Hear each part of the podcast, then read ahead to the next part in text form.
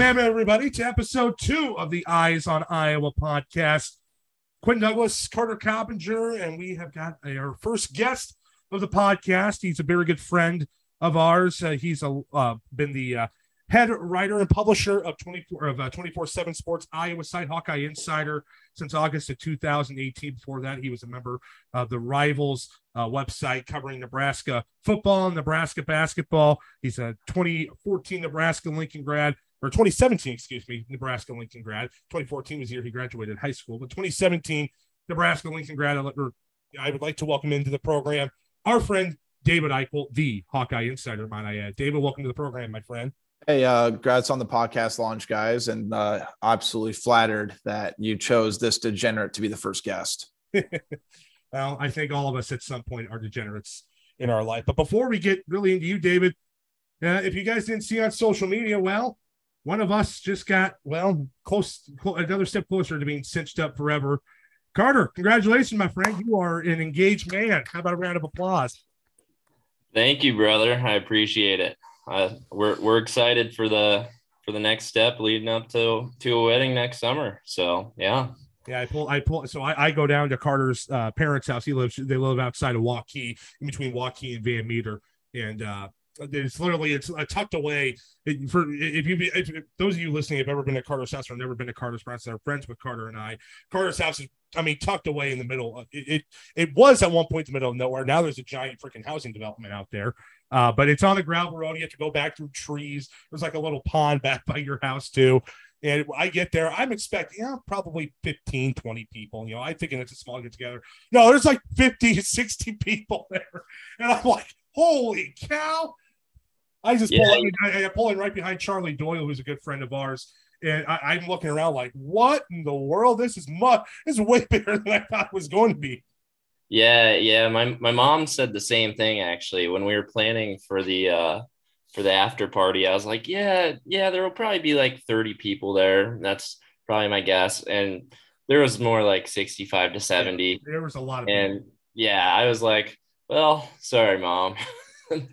Hey, there's worse blessings to have than a, yeah. than a good community around you guys as you try to take the next step.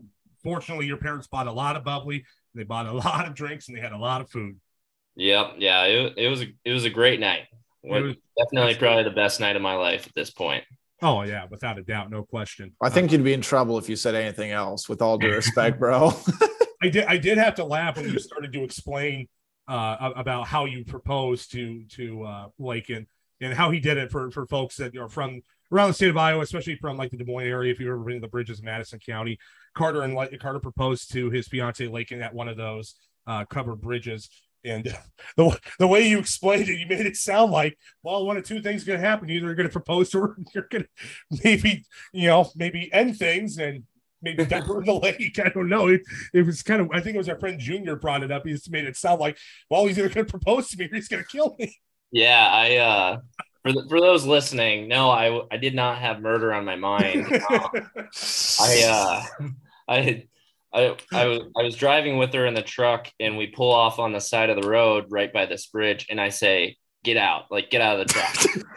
And like please tell me you said at least a little bit better not just like yeah I was like I, I, was like all right hop out. And she's like what?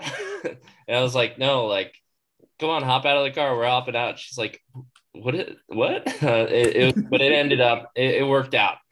Yeah it worked out. It, it, absolutely did work out. And like you said it was an unbelievable night. Got to it's great because i got to see a lot of people i hadn't seen in quite a while uh, at that uh, at that engagement party as well. And uh, it was really nice for me. Got went and got to see got to see my mom uh, at the, the next day. She was she's been recovering from heart surgery for those though that are, aren't haven't been aware. And again to everyone who's offered their thoughts and prayers to, to her and my family. I really appreciated it. We've really appreciated it as a family. And uh, actually, good news. I just saw on Facebook a couple hours ago. She is home today. My aunt picked her up and took her home from the hospital. So my mom is finally back at home after open heart surgery. So that is good news on, on my front. Thank God. Fantastic. Let's go. So we are going to get into things here with uh, Mr. David Eickholt. And David, I think a lot of people know your story, so we really don't need to go over it again. But of course, you came to Iowa after uh, you came to the Iowa media market after. Uh, I mean, applying. I'm not kidding. You probably applied for almost every available job in sports media uh, prior to Yeah. coming to Iowa. Pretty much, uh, 127. You know, and, and the reality too is, I mean, a lot of them were just high. There were some high up jobs, obviously, that I didn't think I'd get. But you know, if you see a job opportunity, you're going to try to take it regardless, especially when it comes to this industry, Mhm. because it's so difficult. People don't realize how difficult it is to break into sports journalism. I mean, I, I've said I'm I felt upwards with my career and where I where my starting point was but uh, it was definitely humbling when you apply for that many jobs and you only get an actual rejection from about 24 of them and the rest just don't even acknowledge you outside of the automated thanks for applying we'll let you know well letting me know just like leaving me on red if they even left me on red but uh, you know it's all good uh, i wanted to get back to iowa to start my career i mean i don't think it's any secret i was born in sioux city i grew up following big ten football grew up following iowa football graduated from nebraska got a lot of really, really great experience there. But you know, I'm definitely happy with where I'm at and the way things have sort of uh sort of shaken out. And of course, I'm blessed with that. So it's it's been crazy. And the fact that this will give you my fifth football season makes me feel old and I'm just waiting to wake up one morning. I'm gonna have a walker next to me and a glass of prune juice or something, bro, because I'm just I'm already feeling so old. Uh, I think a lot of us are, are feeling old that these days. No, no question about that. Because Lord knows time can't time can't slow down enough once you start getting into your 20s and your 30s. Before you know it, you're in your you know your 50s, 60s, and God forbid 70s and 80s. Uh, but you, like you said, you got to the Iowa beat here in, in 2018. I didn't really get to know you until probably oh probably later in the se- that football season because I was just starting get, getting started with with KRUI. My first game ever broadcasted with KRU, KRUI, KRUI was uh, Iowa UNI in 2018. I believe it's the last time I when you and I had played to uh to Dave. That was my first time in the press box, and uh, you you know you would come in and, and obviously shoot the shoot the crap with me and, and Miles and Jimmy Nash, who was the sports director at the time. Yeah. Miles Klotz as well, and that's kind of how we got to know each other. Of course, Miles and I knew Sean Bach, who lived on our floor in uh, Catlett dorm our freshman year. Uh, watched a lot of Big East basketball with uh, Sean and uh, Miles and Justin Elsner, who's a member of the Iowa uh, Iowa football video department as well. And you know, just st- things kind of grew from there. Definitely, very fortunate to have a, have a friend in the media. You know, having a guy because let's face it, I mean, a lot of the media members that in the Iowa media, at least when you started, were they were much older, and you were definitely the the young buck easily. Yeah. young buck coming in coming in at that point uh, to the Iowa media market. You know, I think too, that's where maybe I haven't talked about as much, and not from that regard, but I mean, when I moved to Iowa City to start the job. So let me put it this way. So I applied to all those jobs, right? I woke up to a text on my on my on my birthday. Uh, I was about three weeks out of graduating because I graduated in the summer. Maybe I was slightly hungover. I went out for my birthday. I can say that. It's fine. Woke up to a text from one of the 24 7 guys saying, Hey, uh, do you want to interview for the job? the Iowa job, and I didn't even apply for it. I got referenced, so that was, you know, again, lucky on my part, but also you got to keep those connections alive in this industry. I said, yeah, let's do it. He, he talked to, called me an hour later, talked on the phone, got offered the job the next day. Spent 24 hours, quote unquote, thinking about it, but you know, what, else was I going to do? Right? I was obviously going to say yes, so I took it, uh, and then they said, okay, August one, you start. And at that point, again, I hadn't graduated. I had a family vacation planned. So over the course of the next 17 days, I spent three in Nebraska, four in Iowa, searching for an apartment that I was going to have to rent out in two weeks, five days in Minnesota, and just traveling everywhere and doing everything. And then my first day, I basically got to Iowa. I stayed overnight in a hotel because my place wasn't ready. I covered Iowa Media Day. then I drove back to Nebraska to walk at graduation. And then after graduation, I drove back out because there was more media. There was the kids' day uh, scrimmage the day after I graduated. So basically got in the car after I graduated and then drove back to Iowa City. And that's all she wrote. But dude, I'll tell you, when I, I know a few years ago, I said I drank enough cups of coffee to kill a small horse. Bro, I, I drank enough caffeine to kill an entire farm over that 17 days. Like I did not sleep at all. Like the fact that my heart was able to stay alive with all the caffeine I put in my body, it's it's a God-given miracle because I should not have been able to survive off 2000 milligrams of caffeine a day, whatever it was. And I've done that drive from Iowa City to Lincoln. I did it once. And oh my God, by the time you got to Des Moines, you're like, it's still got another hour and a half. oh my Western God, Nebraska is the worst, though. Western Nebraska is the worst oh, drive yeah. you'll ever experience. What I Kansas is close. Kansas yeah, Western close. Western Nebraska is number one. I, I this is a hot take. Number I, number two worst drives. Western Illinois, I think, is worse than Western Iowa. Western Illinois is brutal. I mean, there are no towns. I mean, no towns that are bigger than two thousand people. At least on I eighty, you know, you'll go by Atlantic, you'll go by Avoca, you go south of Harlan. Uh, you know, you'll have big truck stops every once in a while. There's none in that in Western Illinois, at least until you get to the DeKalb Oasis. So that's Carter's area of expertise. I, I don't, yeah. Oh, Van Yeah. Meter ain't that much further west than than Madden. Yeah, you know, I don't, I don't know. I, I can't wait for the day that you know these Teslas are going to be just driving themselves, and I can just hop in the car, just lay it all the way back, and just sleep while we go through those areas. So, Definitely make life a lot easier. yeah, no question about that. I mean, I can handle Western Iowa. At least you know, there's a truck stop every 20 miles. Western Illinois, there's, I mean, nothing. But I, I won't get down into Southwest Iowa where there's, I mean, we're talking Highway 34. Here, I mean, there's nothing. It's it's all fields. It's all fields. It's all deer. The, the deer probably outnumber the people in the counties. I'm not kidding. Uh, no, that's true. I, I almost got hired down there. Uh, the last job I applied for before I get this job here in Webster City was at KMA down in Shenandoah. And uh, I really, you know, I, I, was ready to move to Southwest Iowa. I was ready to make peace with it. And, uh, you know, the, the, bright side, I'm like, you know what? I might just, I, I, can go to an Iowa Nebraska game and it's, you know, only an hour and a half away uh, because I'm, we're, close, you're closer to Lincoln at that point than you are in Iowa City. And, uh, but didn't get the job there and, and wound up with me applying for the job here in Webster City. And that's how I went. I only applied for, I want to say, I applied for three jobs. I applied for a job at the radio station at Fairfield. I can't remember their call numbers, but went through the interview process. Uh, they said, We'd love to have you come down and, and, visit the station. I said, Great. What can I come down? I never got an email back.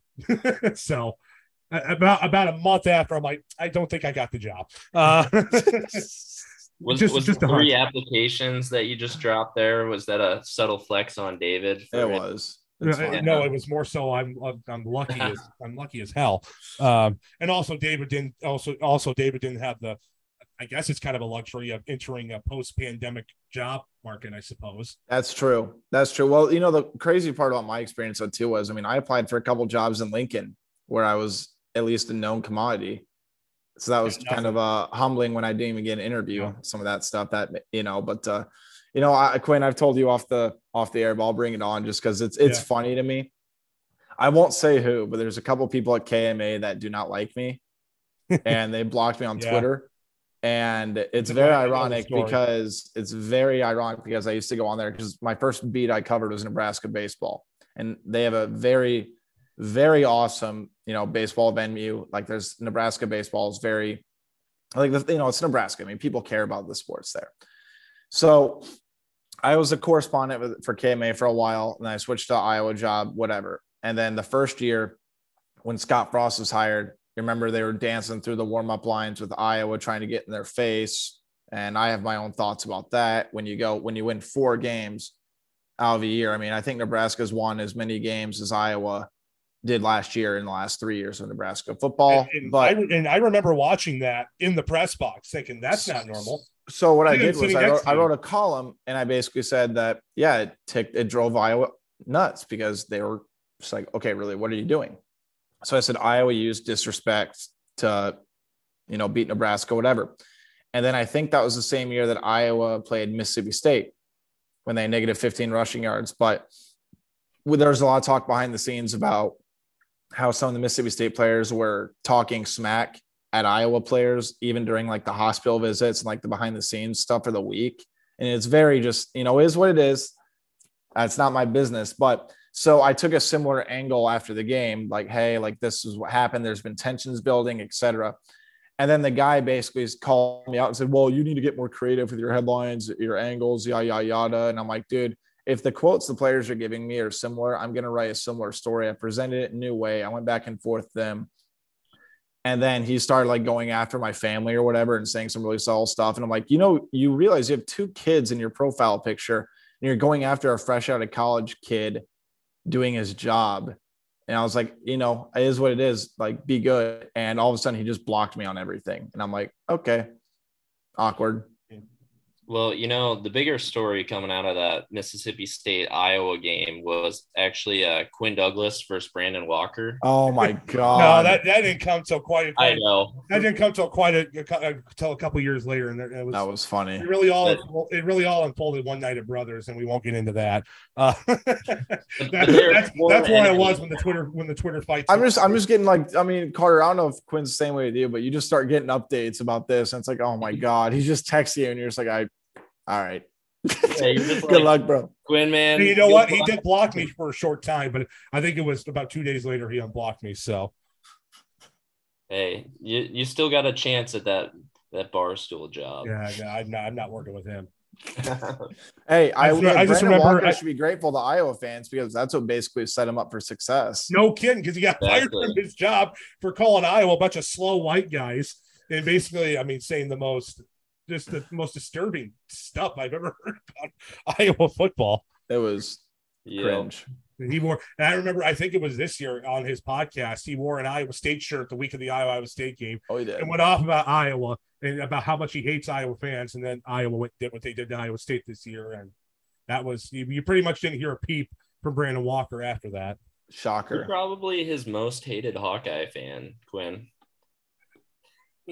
I don't know about that. There's some others that really just.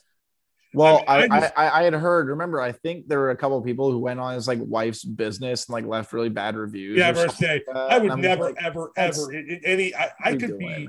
I, I could be, you know, ten beers or ten drinks deep. I would never once think about doing that. That's the, just- the that's Eyes on Iowa line- podcast does not endorse binge drinking. I'll Yeah, do that for you, Quinn. Yeah, no, that, that was strictly in our college days. No question about that. Strictly in our Yeah, we're college days. now. We're professionals. We're, We're professionals. At least we're professionals on this podcast, um, at the very least, and in our, our field of work. Uh, but uh, getting back on topic, I suppose. But uh, well, what was the topic? We kind of divulged. Uh, oh, I'm talking about the places I, I applied at. Uh, but the, the last one I applied at was KHB, KHBT, the Bolt up in Humboldt. And I applied to that job and I never even heard back. But then I found out like three days later, they, they had already hired someone. And by the time I, by the time I got in the lead on the job, they had already hired someone. So uh, Quinn. UWC got open and then what, what's up? Quinn, did you uh is it fair to say you were humbled by not getting that job? I was I was humbled far before that happened. uh, but uh, I got the job at KQWC, and I'll be straight up honest. The first the first question, the first thing I thought when I saw the job lead pop up uh, for, for for KQWC here in Webster City was Webster City has a radio station. Never never knew they had a radio station. So I texted uh, one of uh, I texted one of my friends, his fiance, who uh, both of you know, all of us on this podcast, know, we'll keep we'll keep it keep her uh, nameless. But I texted her. I go, um, "What do you know about the one radio station in Webster City? Because I don't know a damn thing." And she told me, I'm like, "Well, I just applied for a job there, so fingers crossed." And sure enough, I got the job. I'll actually never forget uh, the day I had my phone interview with with my now boss. Uh, I had the phone interview in the morning, and that afternoon. I think there were probably about eight or nine tornadoes that touched down in Hamilton County. So I'm like, I, I, I talked to her. I think she called me back. I think the next like the next Monday to say to offer me the job. And I said, well, it's good to know you guys are still there. so Wild, dude. The job market's weird. For well, you know, it's it's it, it's really tough on people like Quinn and I. And then Carter just goes to school for another like five years, and he'll be able to like open his own practice and do Yeah, whatever he like wants. Tom- Like, like it's they fine. it's I'm the one that's really struggling out here. Yeah, guys, I just I just wanted to keep you know being in college. I I tell people that I uh, only went to dental school because I wanted four more shots at an intramural championship. So we're still working. Respect, respect. it's like they said. I, I know I said this last episode. It's like they said in Tommy Boy. Yeah, a lot of people go to school for seven years. Yeah, they're called doctors. Or David, or J Or David. oh boy. Well, did you see that there's a there's a guy at Sacramento State who turns like 30 ne- like in the next few months, and he's got four years of eligibility, and he's J.R. playing wide Smith is golfing at uh, what is it, North Carolina A and T? Dude, I I got mad respect for him because he he got like a 4.0 GPA Oh yeah, year. absolutely. Like, He's an academic All American. and to do that, that's so that's so cool. Mm-hmm. And how public he's been about it too. Oh yeah, he has not hit it whatsoever. He's he's out there about, which is I think is really awesome. It's I mean obviously for a lot of people that want to go back to college, that's I think it's a really it's a key story for a lot of people that you know they look at that like, oh, well, I can go back to college. I think Uh, I think I think it's inspiring me to go to dental school. Mhm. Honestly, more than anything else. Good, good. well, as as we uh, as we shift topics here, uh, we'll we'll talk. We're going to talk a little bit more about Iowa football, of course, since that is what we're getting right close to now. David and I, of course, we're at the kids' day practice on Saturday at Kinnick Stadium. Uh, I'd say it was a really good turnout for that, uh, fan wise as well, and I thought uh, really good performances all around. I, I really don't have anything neg- that all that negative that I took away from uh, that kids' day practice. Uh, I know Car- Carter wanted me to keep texting him updates, but I really couldn't because I was trying to keep I was trying to keep up people updated on Twitter. But I'm sure Carter went back and read through stuff. But number one thing I was impressed with David was it was the the the the, tra- the, the transformation. It feels like we're we're seeing Spencer Petras go through from junior year to senior year. I mean, he I think he looked like a, a very poised veteran quarterback throughout most of that practice. I think a couple things. One, that was probably as crisp of an open practice as I've seen Iowa have since I started covering the beat. Both sides of the ball had highlight moments. You saw a lot of young guys step up. And you know, I think I've I've always said this about Petras. It's not an arm talent issue, number one. And I don't like it when people say it's a it's a it's just between the ears because I think that implies Spencer's dumb. And if you talk to Spencer, he's the farthest thing from dumb. He's a very smart kid who's brightest. absolutely yeah. People love him. That his teammates love him. Say he's one of the best leaders they've been around. But I think it got to a point where the offensive, the running game wasn't consistent, puts more pressure on. The offensive line, besides Linderbaum, was inconsistent. And when you get later in the season, Spencer was hurt. And I've always said that he started seeing phantoms. He would feel pressure when there wasn't pressure there. And when Spencer Petras loses his mechanics, bad things happen. That's why when you maybe it's only because I've watched so much Iowa football, but I mean Carter, I don't know if you you noticed when you watch Spencer, you can tell when a bad play is about to happen with Spencer. Like just there's something he does differently throughout the course of a play that you just say something bad's about to happen. I don't know if I've said that about any other quarterback, but with Spencer, it's very okay. You know what's about to come. Yeah, yeah, I, I'd completely agree with that. I I feel like I saw one game with Stanley with that too. It was against Penn State like three years ago. But other than that, I would agree 100% with your analysis there on Petras. And I mean, we know he has the talent. We saw that video of him at Manning camp, like balling out. And I mean, I don't know. I, I have a lot of high expectations for, you know, this offense this year, which actually leads to me to one of my questions for you, David. So you had kind of tweeted this hint that you have this like incredible optimism for the offense this year. And you said you're over analyzing of Iowa's offense from one fall practice. There's tangible evidence that the offense is moving in the right direction. Mm-hmm. So like could you give us kind of an idea of like yeah. what what you were kind of hinting at in that tweet?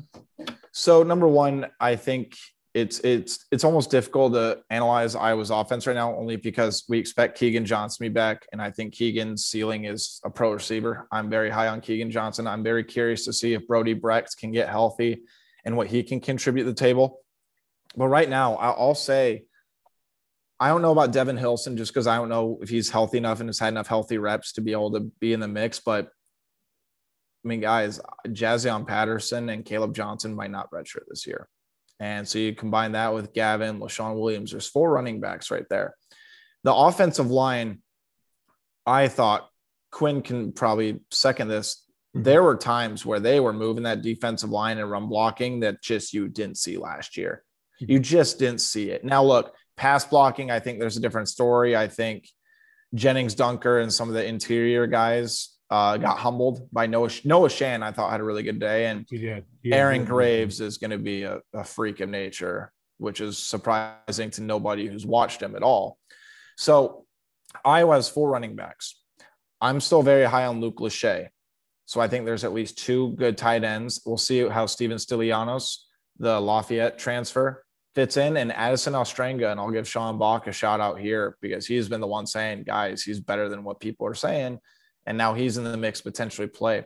I think Arland Bruce can take a step forward.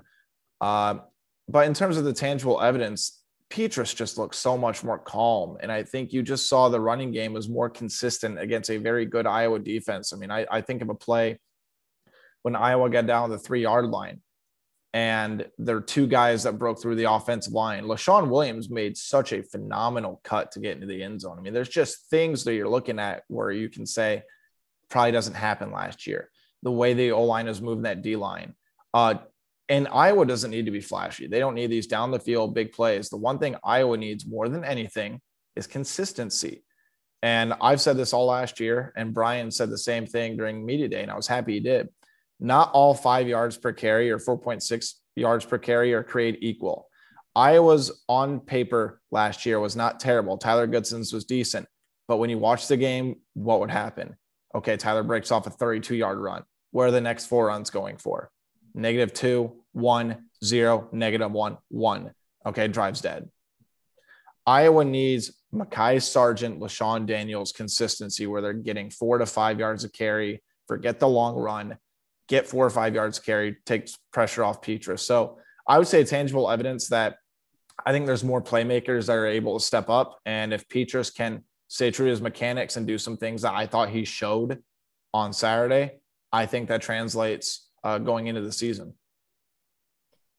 Yeah, and I'm I'm curious how much uh, the addition of Jon Budmayr as the offensive analyst also kind of has on the offense as well, because I mean, from everything I've been, you know, reading and hearing about on other podcasts, I mean, it, it sounds like this is going to be a different offense this year. The thing that has stood out to me about Budmayr, it hasn't been when people have asked about him. It's when he's brought up when nobody asks about him.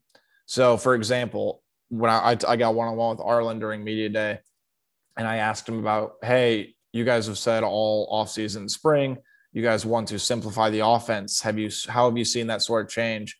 And Arland Brewster said Jon Budmayr, I think, is a great job with the quarterbacks. He's a new offensive analyst. He's coach of Wisconsin. Know, give me some background information, obviously, but he brought him up, and I didn't mention a word about him. Jon Budmayr's uh, been brought by Spencer Petras.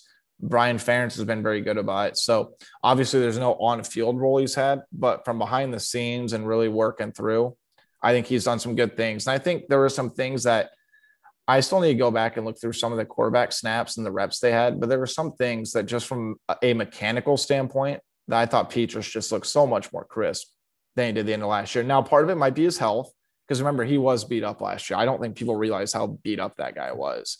So maybe that's part of it. But I would say, just from an outside perspective on things, I think that's a very, very big deal. But I also think that when you throw in a guy like Kaden Wetjen, who's a walk on. I think he's going to play significant snaps. Alec Wick, who I, I've said, I think if it was a normal recruiting cycle for him, he probably get some low D1 offers. And Arland Bruce just told me he's a dog. Quote me on that. He's a dog. He's going to be put on scholarship in his career.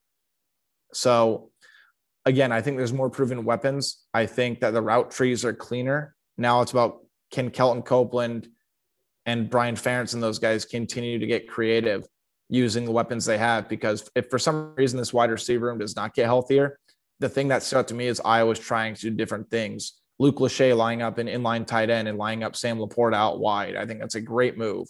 I think if they can continue to do stuff like that to keep defenses guessing, while it's more simple, it's it's just cleaner. So I think there's potential for sure. Yeah, it kind of goes back to it reminds me of uh, I don't I don't know how many interviews David, I know you watch your fair share of Brian Ferentz interviews and, and, and Carter, I know you have too, but it reminds me, you know, those simple little things with the Iowa offense. And, and Brian Ferentz always talks about, you know, when you get a team like an Ohio State or a Michigan, where all they play is cover one or, or cover two, man to man. You know, you know what do what you know what those simple little things does as he put as he put it. And I'm prefacing this because it was a little earlier when he mentioned it. He said we're making these a holes communicate if they can't communicate, then we're going to throw all day on them. It's a little stuff like that that mm-hmm. you that, that the casual fan has no idea about, but it can make it, it can make or break a game. I mean, look back, just look at the Ohio State game in 2017. All, all Ohio State Rams running cover one, cover two, man to man coverage, and and basically what Iowa did, they used the motion with the tight ends, they used the motion with the fullback, and it started opening. It opened up some running lanes and it opened up the passing game. And we obviously when you have two first round talents at tight end, it doesn't hurt things whatsoever. Uh, but when you have that kind of dynamic, the, the, the, dynamics that Iowa had at tight end that year, you know, I know a fan who runs as fast as a wide receiver and a TJ Hockenson, you know, who's as complete as a tight end as I think has ever come through Iowa. I think he might be yeah. the most complete tight end that's ever come through Iowa. Um, there's a case for that, I think. There, there's a massive case for that as far as I'm concerned. Uh, but you know, when you have when you when you have the ability to do that, and then you do those little simple things like like I mentioned, you know, it can really open things up for an offense. And I really do expect those simple little things to really, you know, make a difference for the Iowa offense. I think the interesting part when I look at this Iowa team is what have people said about Iowa teams in the past? They don't have the skill position players to take that next step. They lack them. Iowa has the talent from a skill position standpoint to do certain things. The consistency is not there right now. So, how does Iowa go from where does Iowa find the middle ground of the past? Okay, they don't have the star upside, but there's consistency there versus we have the star power can we get the consistency? If Iowa can just find a way to bridge the two, I think that's how you see him take a big step forward. I think part of it's play calling, part of it's quarterback play, but consistency. And I think with Iowa style of football, it is cliche. It's can the offensive line be consistent and can the running game take pressure off Petras? The less pressure that's on Petras in the quarterback room, that's how you're going to achieve where this offense can go. Now, it's impossible to be worse than last year. It's it off. It just is. So there ha- there's going to be improvement one way or the other. I mean, Iowa threw three touchdowns in the final eight games of the season, and Iowa won 10 football games. That will never happen again in the history of Big Ten football. And I would put money on that. That just that's not possible. So again, right now, can Iowa do make the correct calls at the right time? Can Brian Ferentz have his best year? And can Spencer Petras make the throws that he's capable of making. And as a guy who's entering his third year starting, there's no excuse. You have to be able to make the throws at this point.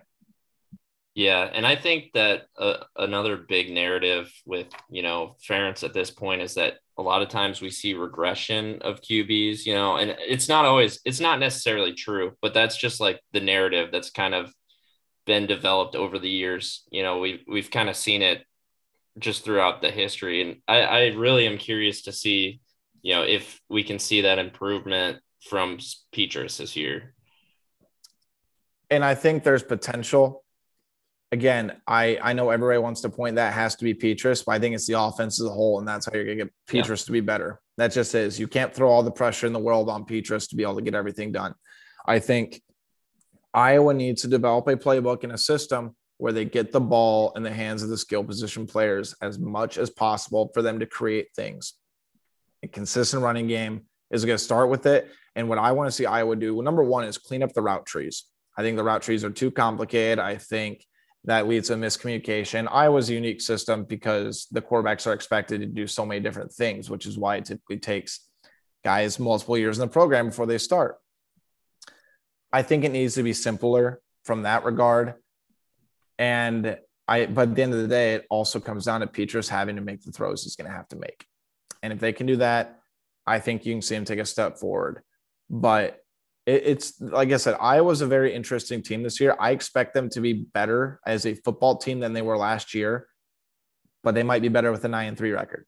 They might be better with an eight and four record. Who knows where they're going to go? Mm-hmm. But the upside of this of Iowa's team this year, I think, is still very high. I was blown away by the kicking at the spring game, which yeah. sounds like such a uh, sorry the follow up in practice. Then that sounds like such a little deal, but people need to realize if Iowa went from Miguel Recinos, Keith Duncan, Caleb Shudak, it's like three outstanding kickers to now Iowa has two guys that have never kicked in a college game, and they struggled in spring. They struggled. I think I saw them miss six straight at one point, and I'm sitting there thinking this is going to lose Iowa multiple games this like next year just because Iowa can't kick. And on top of that, it's not even just the fact that they, they wouldn't be able to kick is is Iowa's red zone offense going to take a step forward? They're 128th in touchdown red zone percentage. That's inexcusable.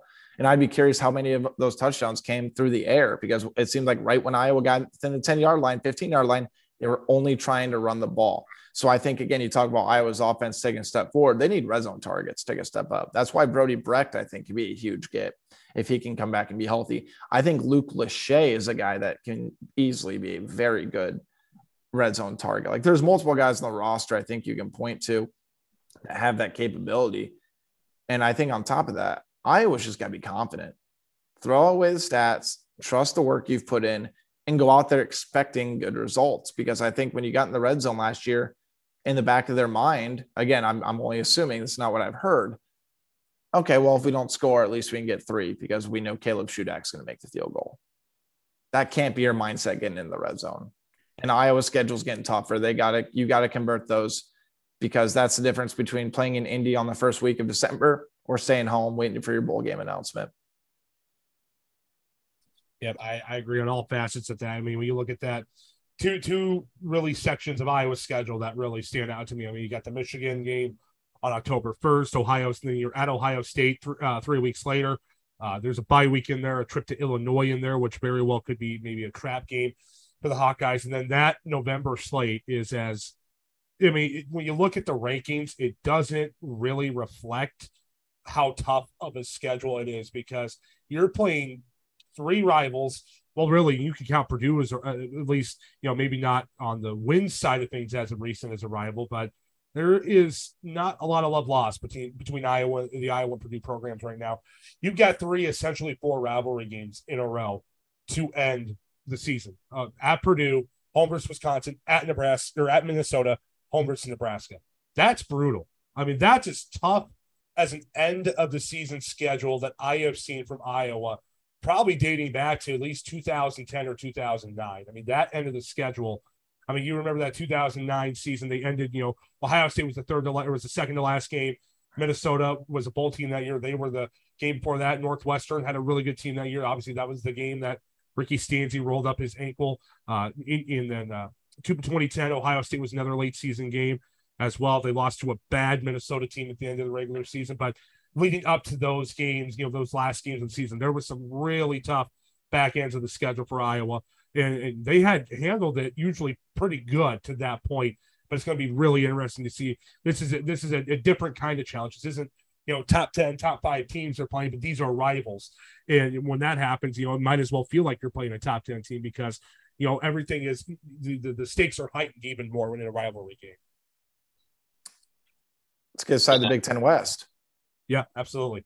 November is going. I mean, that it's cliche to say that, but November is going truly going to decide who wins the Big Ten West because the four teams I think that have a legitimate shot at winning the Big Ten West: Wisconsin, Purdue, Minnesota, Iowa, all play each other. You know, within a three week, or at least Iowa plays all the three others in a you know three consecutive weeks. Yeah, and I know you guys both follow like gambling lines. And I mean, the Iowa's win total is set at seven and a half by Vegas for this year. And I think it's easy, you know, to say, oh, yeah, like the over is a lock, right? And if you go through the schedule, like you you can come up with a scenario where, yeah, like the Hawks will hit the over, but there's also the scenario where, I mean, if we get into that gauntlet and with the injuries that kind of we're already dealing with right now, um, continue into the season, it it could be tough to actually, you know, end up with eight wins for the regular season. I'll say the thing that stands out to me most about that, and it's going to amplify the emotion for the rest of the month. That Purdue game. I mean, I'm telling people it's not the fact that Purdue's had Iowa's number. There's a lot of stuff behind the scenes. There's been a lot of growing tension between the two programs. Charlie Jones, Tyrone Tracy there. And while the players are going to say the right thing, I mean, the Charlie Jones transfer is still a very sore subject around the team.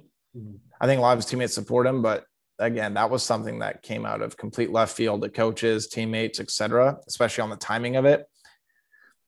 My lock of the season is Iowa is going to be Purdue.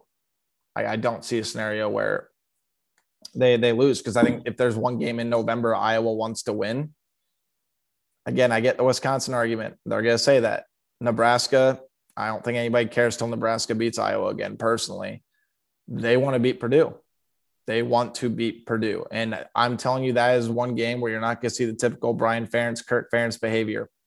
If Iowa gets a chance, they will run it up on Purdue. I will be shocked if they don't. Yeah, the, the line I was told about, about some of the behind the scenes stuff with Iowa and Purdue. Just don't expect Kirk Ferentz and Jeff Brohm to go out to dinner anytime soon. That's kind of kind of sums up where those two programs uh, are uh, at right now. So you know, Iowa kicks off season September 3rd against a, a good FCS opponent, might I add. South Dakota State is not a pushover. I don't know why they, they thought it was a good idea to schedule an FCS opponent. I mean, are we really? I mean, why? It makes zero sense. Okay, it, you want to give them a payday? Okay, did we? Did anybody not learn a lesson from North Dakota State? I know. Now, look, I get, I get I North there. Dakota State and South Dakota State. I get there's a big difference between two. I think they're both great programs. But what's it do? I mean, this is my hot take, and it's not going to win me any flavors in the Cyclone fan base. But I think it's been pretty obvious. You two follow me long enough that that there's already no chance of redemption for me. Even continuing to schedule Iowa State does nothing for the University of Iowa outside of bragging rights. And especially with the way the Big 12 is going and where it's trending, Mhm. it's going to make it even worse. I, I, I, I personally think Iowa should scrap the Cyhawk game and schedule a team like Notre Dame or do some big non conference thing like that. I get the one argument I will listen to that does not apply to Northern Iowa and Drake and basketball. The Iowa Iowa State game in terms of football, it is good for the state. And that's an argument worth making because they're both, they are still two power five teams. They're the only two power five teams in the state of Iowa. So I, I get the argument. Is that enough to keep it going? Sure. And I think Matt Campbell's done a really good job with Iowa State, especially with the history of that program.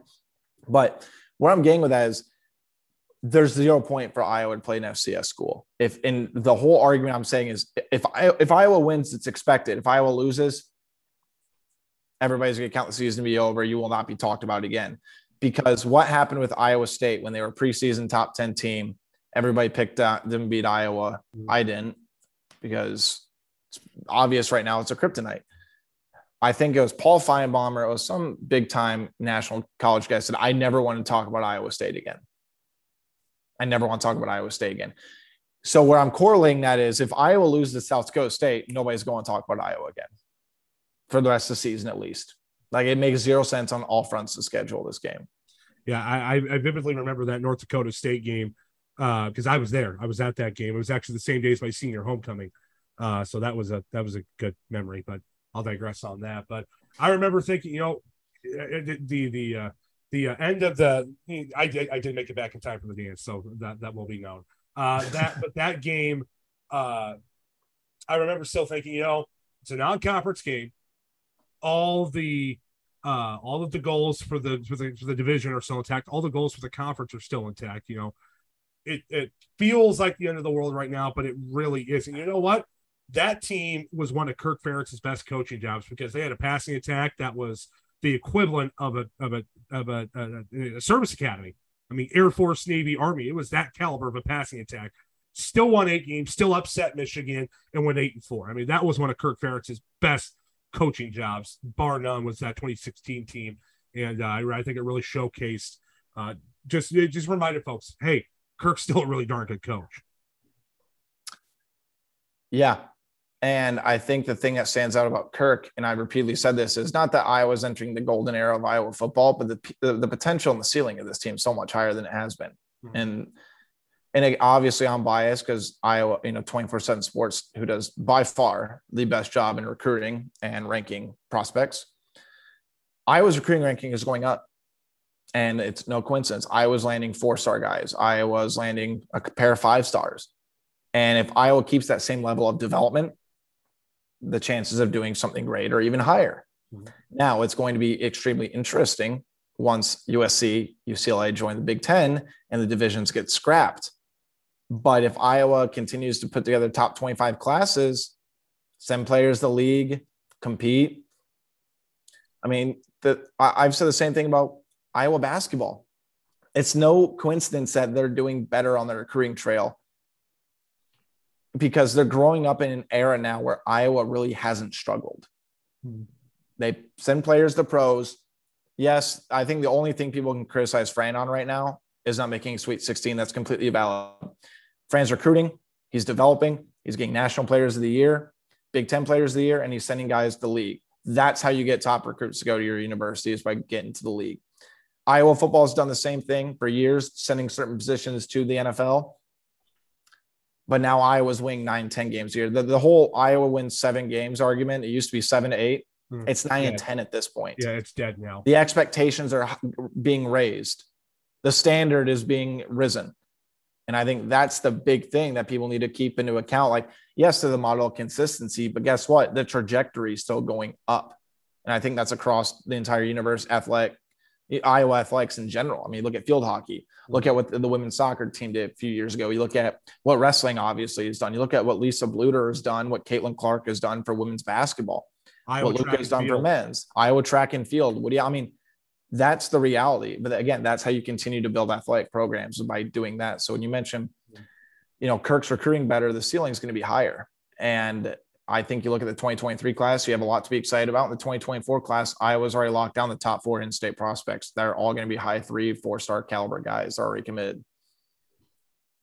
Yeah, and David, I I know that our last year class for football, the 2021 class, they were ranked.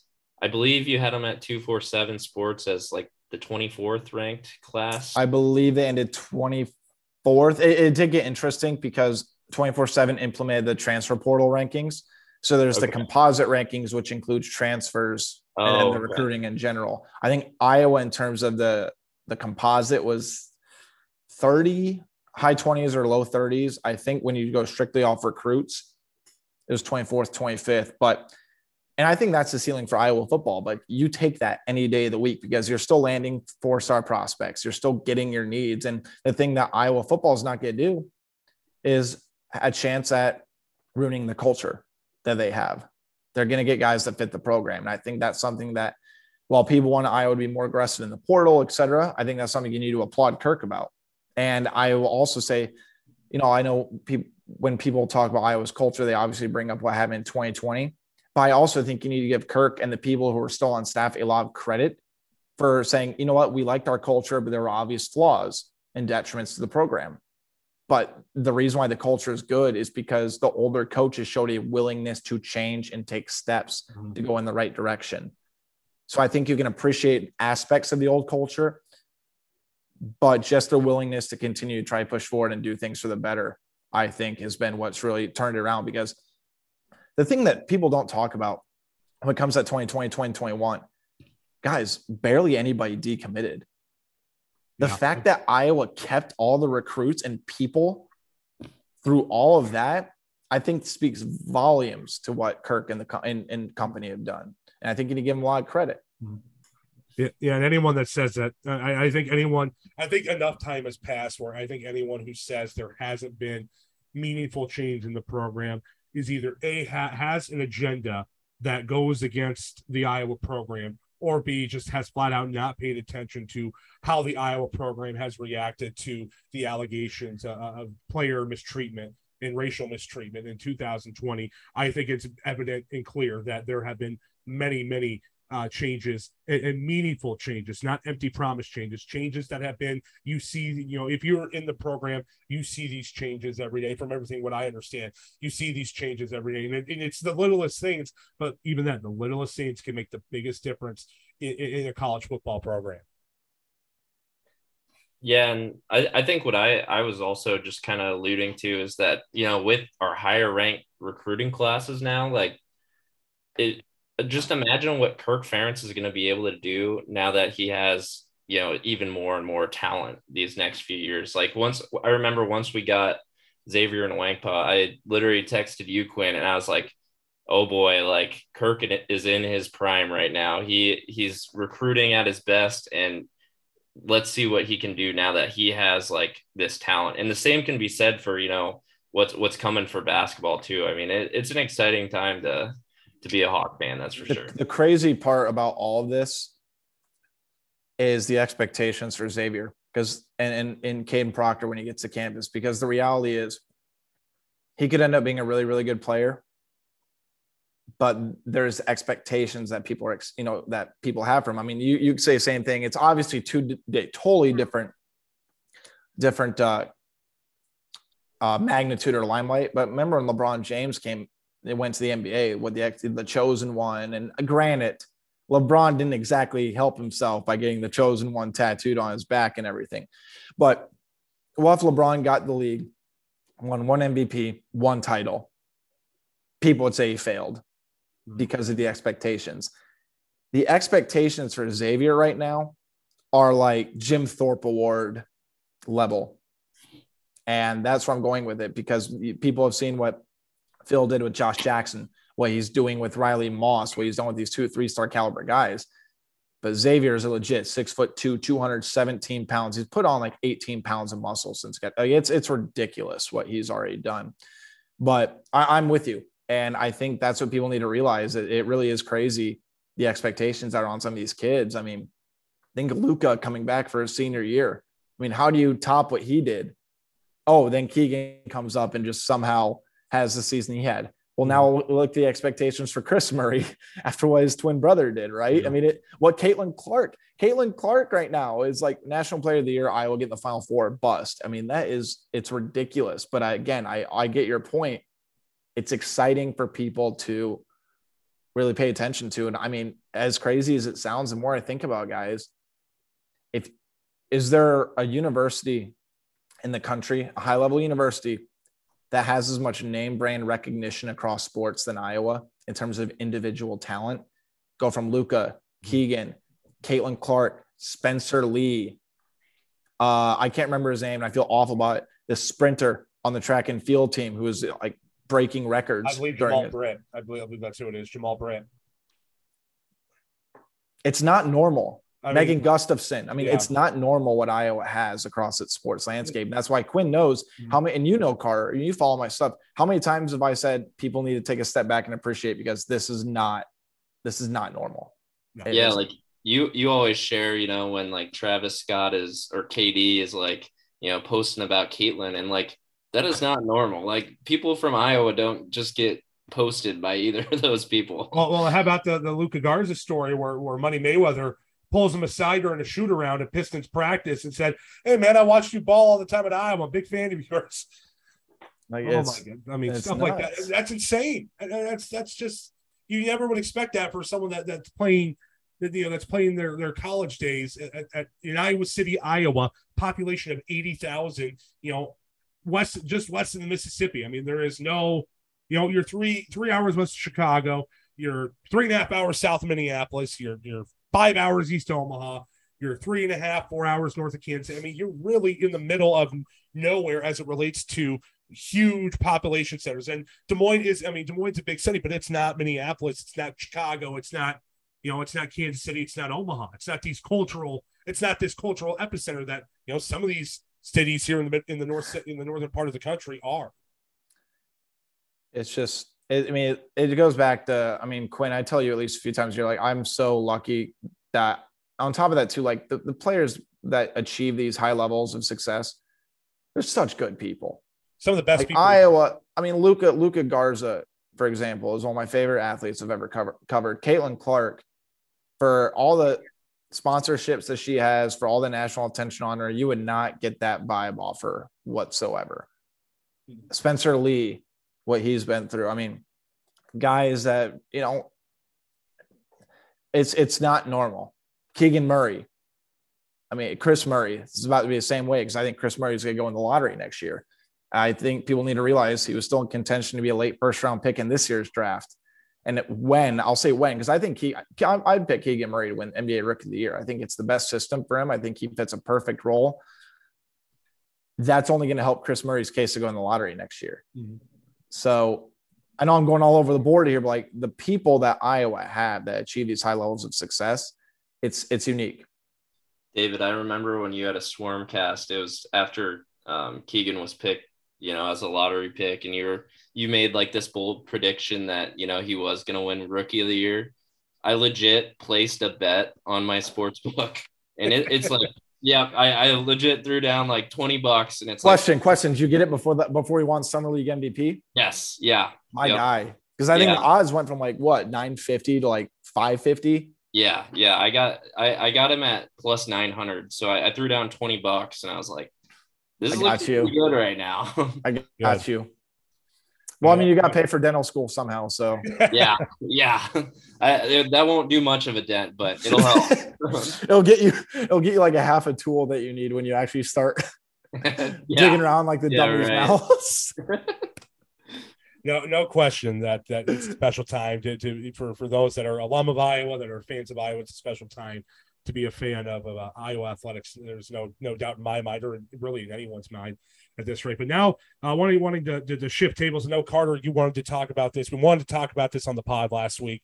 Uh, didn't didn't really get to it, but uh, you want with the Field of Dreams game happened in Dyersville last Thursday. Uh, my Chicago Cubs were in it, taking on the Cincinnati Reds. Uh, the Cubs won by a final of uh, I believe four to one over the Reds, and the Cubs scored three runs in the first. That was more than enough for the Cubs uh, to get the win. Uh, it was the I saw it was the most watched a regular season game to date of the 2022 MLB season, and I believe it was the most watched regular season game on Fox of the 2022 MLB season.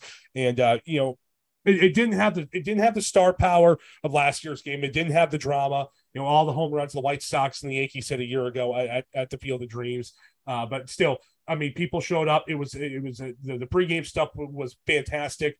I mean, if you didn't get goosebumps watching Ken Griffey Jr. and Ken Griffey Sr. playing catch in the outfield, I, I'm convinced you don't have a heart because that was some of the best stuff uh, that you you could ever see, and it, it's so meaningful to a lot of people.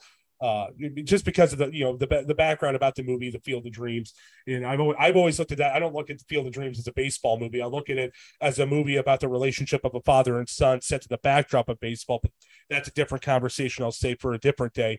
But just the just the pageantry around it, just the, the aura around the Field of Dreams game. You can put two teams that, quite frankly, are towards the bottom of, of Major League Baseball this year. It's still it was a success. Everyone, all the players from both sides had a blast, and I still think it's a smashing success. And even though it isn't coming back next year, it, it- it's a temporary hiatus from everything I've been hearing. Uh, that it will be back eventually, but just with all the construction going on at Field of Dreams, uh, it was a, a smashing success, and the MLB is not going to give that up. And, and Carter, I, I I thoroughly enjoyed watching that. It helped more that you know obviously my Cubbies were in it, but I, I thoroughly enjoyed it just as much as I enjoyed watching last year's game.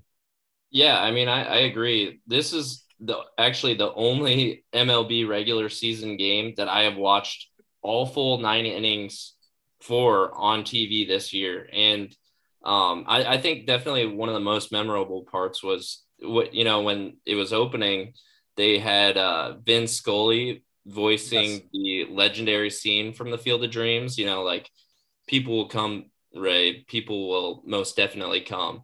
Like that that was like a goosebumps kind of moment. And i i mean it like you said it's hard to beat last year with you know a white sox walk off homer to end the game and and with the star power that there was. But i mean th- this was a fun game to watch. And i think especially just being from iowa it just makes it that much more special that something of this caliber is going on in your state. And you know, me and you, it's just a matter of time before we get those lottery tickets to get to go to the game.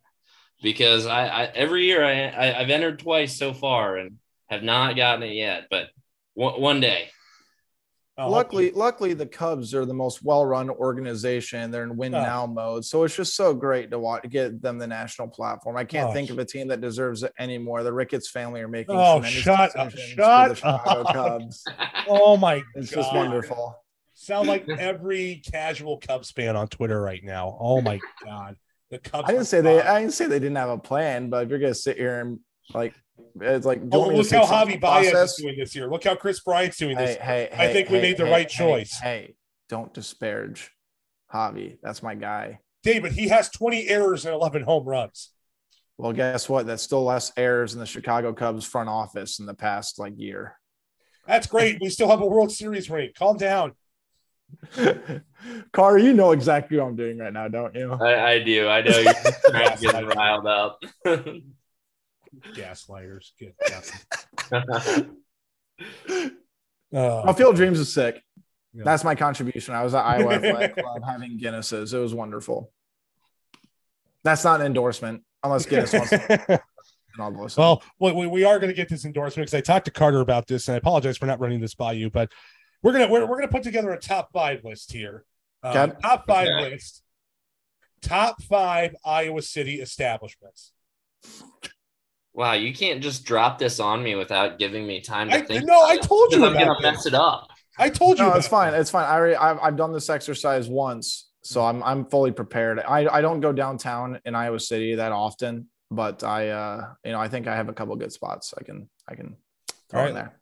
It doesn't. If you, if, you, if you don't want it to be all downtown, it doesn't have to be for you. But I, I was gonna say, what's the what's the criteria? What are we judging top five? Is it off personal preference, or is it if you're going out for a night out, the type of vibe, or is it like if you want to have a casual night? Let's do a night out. Can't, you know, you're you're coming you're coming to Iowa City for the first time. You're with friends. Oh, You're okay. gonna have a vibe.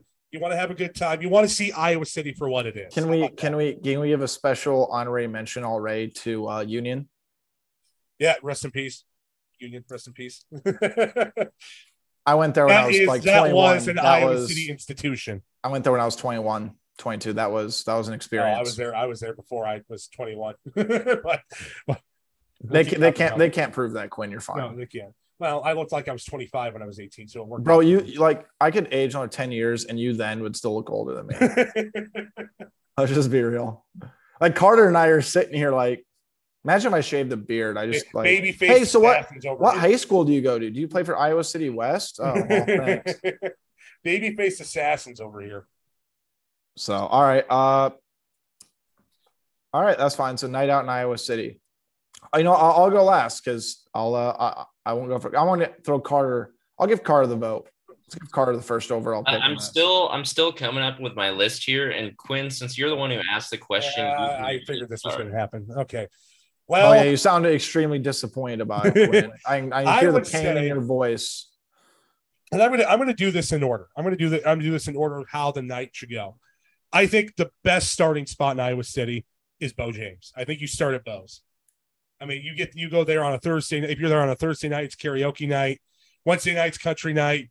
You know, you can't go wrong with big beers. And if you want to, you know, if you got there late, you haven't ate dinner, get a burger basket. I think Bo's is the best place to start. There- there's one there's one gripe about really quick about Bo James that it's it's an it's a Iowa City emergency, and I'm honestly offended. They, they say it's country night. They have karaoke night, right? Yeah. They say country night every time, every night you go there, it's country night because I have tried countless times to play Pop Smoke in Bo James in Juice WRLD, and it goes it is not available in this jukebox, and I'm like, sir, country oh, Well, night's two nights from now. Touch it's- tunes. it's- It's Touch ridiculous. isn't the most reliable. I can they speak to that. don't they don't want my business or my patronage and that's fine they've made Well, Iowa. City lacks a true country bar, so someone's got to make up for it. Um, go on sorry I just, I just had to put that out there then uh, I got to go with, with with what would be my personal favorite. I spent a lot of nights there with, with a lot of good friends. I definitely think you go from Bo James to Sports Cow. I definitely think Spoko is, is on there. You know, very much a ten o'clock to eleven o'clock type of vibe with, Spoko. No question about that. You know, cheap drinks. It's a good. It's a big bar. Good at never, never a bad atmosphere. It never feels like it's a a toxic atmosphere in Spoko. It always feels like it's a party. It always feels like everybody's having a good time at Spoko. I definitely would have to say Spoko would probably be the second place you had. Third, I think you do DC's. DC's, I mean, the upstairs. I mean, if you want to go there, if you want to watch, you know, if there's a big game going on, like like an NBA game that's, you know, like it's the Lakers and the you know, the Lakers are. playing i will say they do a really good job with that stuff You know, it, it is the. I They think do it do a really the good job of Cubs that. bar uh, in, in Iowa City. I know. I remember my freshman year when the Cubs were still in the playoffs. They were playing the the, the Nationals and the Dodgers. Every game was up on the the big four TVs that that mesh into one. Uh, so that's the big Cub bar in Iowa City. So I, I'm a little biased towards that, but I do love DC's, and you gotta love Steins. I mean, the Steins. I mean, the big. I mean, big mugs like you're in a movie, like you're like you're in a Looney Tunes cartoon or something. You know, those big those big mugs. Obviously, the Steiners are uh, very much uh, are, are a part of the uh, a part of the aura of DC's. Fourth, I think you got to go Brothers.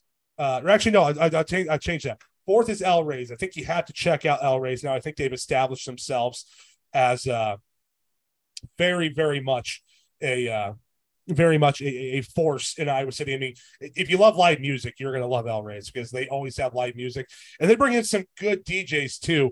And uh, they, they, well they- the cool part about that place is just to throw that in i mean there's you can get three different vibes in one night because they have the Absolutely, yeah, yeah, upstairs and they do a great job of isolating it because you can have the live performance in the main area then there's obviously the back room which is Yep. more hip-hop oriented or, or you know house music oriented but then you have upstairs which is kind of like a hodgepodge of whatever Mhm. whatever's going on that night but it's it's literally like three different bars in one place Yeah, and it's it, all three vibes are fantastic when, when it comes to El Rey's, and I, I, I do I do have, love the I do wish I could add more of the karaoke night they do on Wednesday nights because I remember I did it once and I went up there and you, you looked at there was like a hundred people. It looked like there was a hundred people there. And you you you have a moment where you you got the light shining on you, thinking, oh my god, this is like playing a gig right now. You're like you feel like you're you're a solo artist playing a gig up there. Well, people are also into it too. That's yeah. the part because you there's some karaoke nights where oh like yeah, there's crowd interaction. I mean, the crowd's like into it, which is very enjoyable. And so it well. gives you the feel like you're a live act playing, you know, at a I don't know, like you're playing at a honky talking Nashville. You're playing in a club. Very curious where your number five spot is, Quinn. Number five, I it's going to make you mad because I won't. There's a certain bar I'm not included on this list, but it's an honor, but it's on the honorable mention list. I, I I'm ending my night at Brothers. Brothers, I, I you know Brothers is the if you want the ultimate different kind of vibes, you know the ultimate different vibes in different places in Iowa City. I think Brothers is the place because Brothers you can sit up at the bar and you can watch you can watch sports, just sit and drink. You can go on the dance floor. You can sit out on the patio. You can you, you can just sit at a table with your friends. You know, there's all kinds. You can shoot pool. There's all kinds of different vibes you can get at Brothers. But I will have to throw an honorable mention in there for Summit. Summit. If Brothers, if Brothers is two packed, Summit's where you go. So here's your fun fact. I think it was three weeks or it's about a month ago at this point. I absolutely drugged Mama Eickholt to Brothers for a night. that was that was a blast. First time I ever took my dad. I, I we, we we went with some friends. We sat outside, and I told my mom to wait. And I came back with uh, the Long Island pitchers and two fireball oh. shots. That was a lovely oh. experience with my mom. Oh boy, yeah, I remember the first time, the only time I brought my dad to downtown Iowa City. I took him to Summit, and we went upstairs to the jungle. Oh boy. I, I, I was just, it was my sophomore year. I people I told my I told my friends that, and I don't think you were one of them, Carter. But I had some people look at me like, "You took your dad to the jungle." Yeah, Carl, you are wild. Carly, you're you're up next. Yeah, okay. I, I, got my list list made now. I yeah, I, I got it. Okay. So my top top five Iowa City establishments. One, um, freshman year sports column.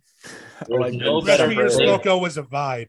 There is no better place than when you are a freshman than than sports column. Um, it's just not even matched. And then also still Friday nights before Iowa football games. So oh, yeah, no absolutely. what age you are, it's awesome when the beer band comes in there and it's just like the Iowa classic bar. Like I definitely, you know, probably 20 years from now or whatever, when I have kids coming here, hopefully they better, but uh, like I, I better be coming for a Friday night before a football game. And like we go, we go to Spoko to see the beer band um, the next, I'd say DC's on football game days. I think uh, Quinn kind of mentioned a lot there about the good vibes but there. And then this is one Quinn didn't have. At, at three, I have the airliner. I just think it's an Iowa yeah. classic. Um, and I don't know. It's just another one of those bars that's kind of gone through multiple generations of students. Like two of these bars on the list Spoko and Airliner were both there when my dad went to school, 81 to 85. So, I mean, it, it just kind of shows how both of them transcend, mm-hmm. you know, generations of. I will say though, you, I feel like you have to separate Airliner. I think if you separate the upstairs and downstairs, I'll give it to you because the fact is you have to wait. So, you know, it's with all the respect to people working there, you have to wait so long to get a drink of the downstairs one of Airliner just because yep. the way it's set up. And I believe yeah. airline, I believe airliner is the oldest remaining establishment in downtown Iowa City. I mean, that was open either pre World War II or right after World War II. It has been around for long. Oh, it's about as old. My grand, my oldest grandpa is 85. It's about as old as he is. Yeah, yeah. I I have it on that this list more so for like the nostalgia and mm. oh, it's, kind of like an the, Iowa City institution. It's an yeah, Iowa City exactly. tradition. The, the vibe that it gives off. I mean, it's just one of those establishments that's just been there for so it's long. It's one of those that the walls could talk, the stories it could tell you. Exactly. not necessarily in a bad way either, but just you know all the the good, all the thing, you know, all the great things that that place has been through. Yeah. And then I'd say fourth, I have brothers as a senior. Um, and it's also yeah. great nights before football games. And then last I said El Rey's just an, a newer up and coming bar that we kind of got a taste of our, our senior year, you know, and I, I mean, I, I don't frequent downtown near as much anymore, but I mean, it's still it's still a cool bar that you can go to with that live music, like you said. So I'll drag you out, style. Carter. I'll drag you out. I got you. all right, There's an obvious omission from you both, and it's honestly sickening. And it's not the one that Quinn thinks I'm about to Yeah. say. I think I know what this is going to be because I think we were there on Friday night. No, Big Grove Brewery. Oh, okay. I think if you're starting, and I like how Carter put his top five. Quinn did like if you're going for a night out. So I'm gonna kind of just do a mix. But I think Big Grove, if you're starting out night, you have to go Big Grove Brewery. I think the food's wait to get to fantastic. I think food's fantastic. Good beer. The vibe, the outdoor ambiance is awesome. Um, it's a fun place to watch a game as well. And this isn't this is an honorable mention, but I just want to make sure I get on Joe's place. Big Joe's Yeah, place we were- guy. Yeah, the, especially the patio when it's nice Yep. outside. I've had some fun times on that patio when it's nice outside. Yep. Uh, Joe's I think place is probably the nicest bar. Like, I mean, it, it's got like so many different bars you can easily get a drink at. Yeah. Oh, absolutely. Yeah, it's You're great. right, it's it's got like this. Don't take us wrong, but it's got like the right crowd. Like there's so many different types of crowds. Like everybody's there to vibe. Like I've never even seen one situation remotely escalate at Joe's. Like it's just a good, good, genuine vibe there. So I think that needs to be up there. El Reyes has to be up there. Like it's just it's different than what anything Iowa City's had, Mhm. which is why you have to include it in the list. And again, I think it's really interesting how one venue can have almost three remotely different vibes and still maintain business, if that makes sense. Like it's just you can seamlessly go from one vibe to the next, and there's no there's no like awkward pause. There's no whatever. I haven't been to Spoko in a while. I do like Spoko. Uh, I think it makes the list. I really couldn't differentiate where. And I will say, my most fun night I've had out in Iowa City, and it was before I worked for. I want to preface this: I didn't, I didn't go to Iowa. I went to Nebraska, so I was in town visiting for the game. Not for a football game day. If you end the night at Summit, I had a blast. I just, I did. I was 20, I was 21 years old, never been in downtown Iowa City. Now, does that mean the vibe is what it is now? Probably not. It's probably a one time thing, but I think it needs to make the list because that's what's also known. If you go to Iowa City, like people know what that is. Uh, Mama Eickholt has asked me to take her there. I absolutely refuse. I will not do that. I'll take her to Brothers. I'm not taking her there. Su- Summit is Uh, one of those. Summit is one of those bars. Everyone's got a story or an experience from Summit, whether it's good or bad. You know that. You know, I think I think some some people have both, but it's one of those. If you went to Iowa or if you visited Iowa City frequently, you have a story or an experience from Summit that just you get people going, "What the," you know? I would say this Brothers is consistently the most fun. Yeah, I would agree. Like if you if you want a consistent performance or a consistent vibe your night, you go to Brothers. Like Brothers doesn't disappoint typically. Brothers doesn't disappoint, and I think El Reyes is one that that is also creeping up in that consistency category because of the people who they pull in night in and night out for for music. So who have I? Have I? I think I got five right. Big Grove. you I had- think you had again, Big Grove. has to be up there. You had Big Grove. I think you had uh you had Spoko. You had DC. Or did you have DC's? I did not. That's why I was getting thrown So- in last as an honorable mention at least. Okay, so you had Spoko. You had Summit. You had Joe's Place, and Big Grove. Big and then I said say Brothers. I did. So I think you I think that's five. That's Yep, what I think said. you had five. So But again, Big Grove, like Big Grove is like, it's just nice. If you, especially if you go with a big, it's one, it's the only place on the list where you could go have a good night out with friends. And by the way, honorable mention as well, just for the vibe's sake, 30 Hop. Thirty hop. I've only I been there. 30 Hop needs I've only be, been there a couple of 30 Hop times. needs to be with you, included. but Thirty hop is Technically, that's Coralville, but we'll let it slide. All right, all right, thanks. I mean, I, I mean, I was gonna say Foundry, but that's because I'm biased. I had dinner there on Friday night. It was very Dude, good. I big big foundry guy. That that's you talk about an NIL deal needs to be in place. NIL Foundry needs to give me an NIL deal along with Big Grove Brewery. I cannot wait to visit the new Big Grove location in Des Moines. You have no The- idea. how have you guys seen there's a Twitter account that every single day tweets at Big Grove Brewery to give me a sponsorship? I think I No, have. he's on no, he's on like day 89 oh my god! of You doing made it. it. And I'm like, bro, You made it. I haven't even had a woman give me that sort of commitment to the Twitter account. It's amazing. Wish I had that um, guy's at in front of me. but shout shout out to you. I, I I appreciate you. It does your your love does not go unnoticed. Yeah, I, So- I, I, I can't. I can't wait for that big. I can't wait to visit that Big Grove Brewery because I just like having the fact, you know, all my friends back here home in Central Iowa that didn't go to Iowa with me. It's like you get a taste of Iowa City. You get a taste of what it's like for me, what it was like for me for four years. So, Well, again, just- it, it, it's it's it's all different vibes though. I mean, the list absolutely changes if you just want a Yeah. casual night out with friends. But if you're going out and you want a college or a young adult Iowa City Mhm. experience, then you go to the place that we listed. Yep. In my opinion. I agree 110%. So with that, I believe that's going to wrap things up. We probably we probably got close to an hour and a half, but tell you what, time flies when you you're just shooting the stuff with some of your buddies. And uh, David, thank you so much for coming on. It's always great to ch- get a chance to talk to you. And uh, obviously, both of us here are obviously big fans, and obviously, we're, we're happy to be friends with you, and uh, happy to uh, have your support in, in our venture on this podcast. And just know you always you always got an open invite to come back whenever you want, my friend. Whenever you want me, you know, I, uh, I I'm not one to lack words. So Well, that makes two of us. I don't know about Coppinger over here, but that makes at least two of us. I think Carter's more the quiet one. Carter Carter is very precise and very deliberate when he speaks. You listen. That's why he's in dental school. Yeah. I appreciate that, but yeah, That was a compliment, I by the way. that- That, that's it. That came that across him as Joe such a Montana dig, and I'm like, this that was not. I came across I as such a took dig, and I was like, that, but- yeah. yeah. Thank, thanks for coming on, David. It, it's always good to have the Hawkeye insider on Oh here. yeah, The Hawkeye At least Yes. one of the two. yeah, exactly. I probably Wait, should. wait, I probably should on. change my Twitter bio honestly to that. We, we got we got to, I, I I do have to make a correction. If we're going to say the Hawkeye Insider, we have to trademark the thanks to Ohio State University. Um, that is now trademarked.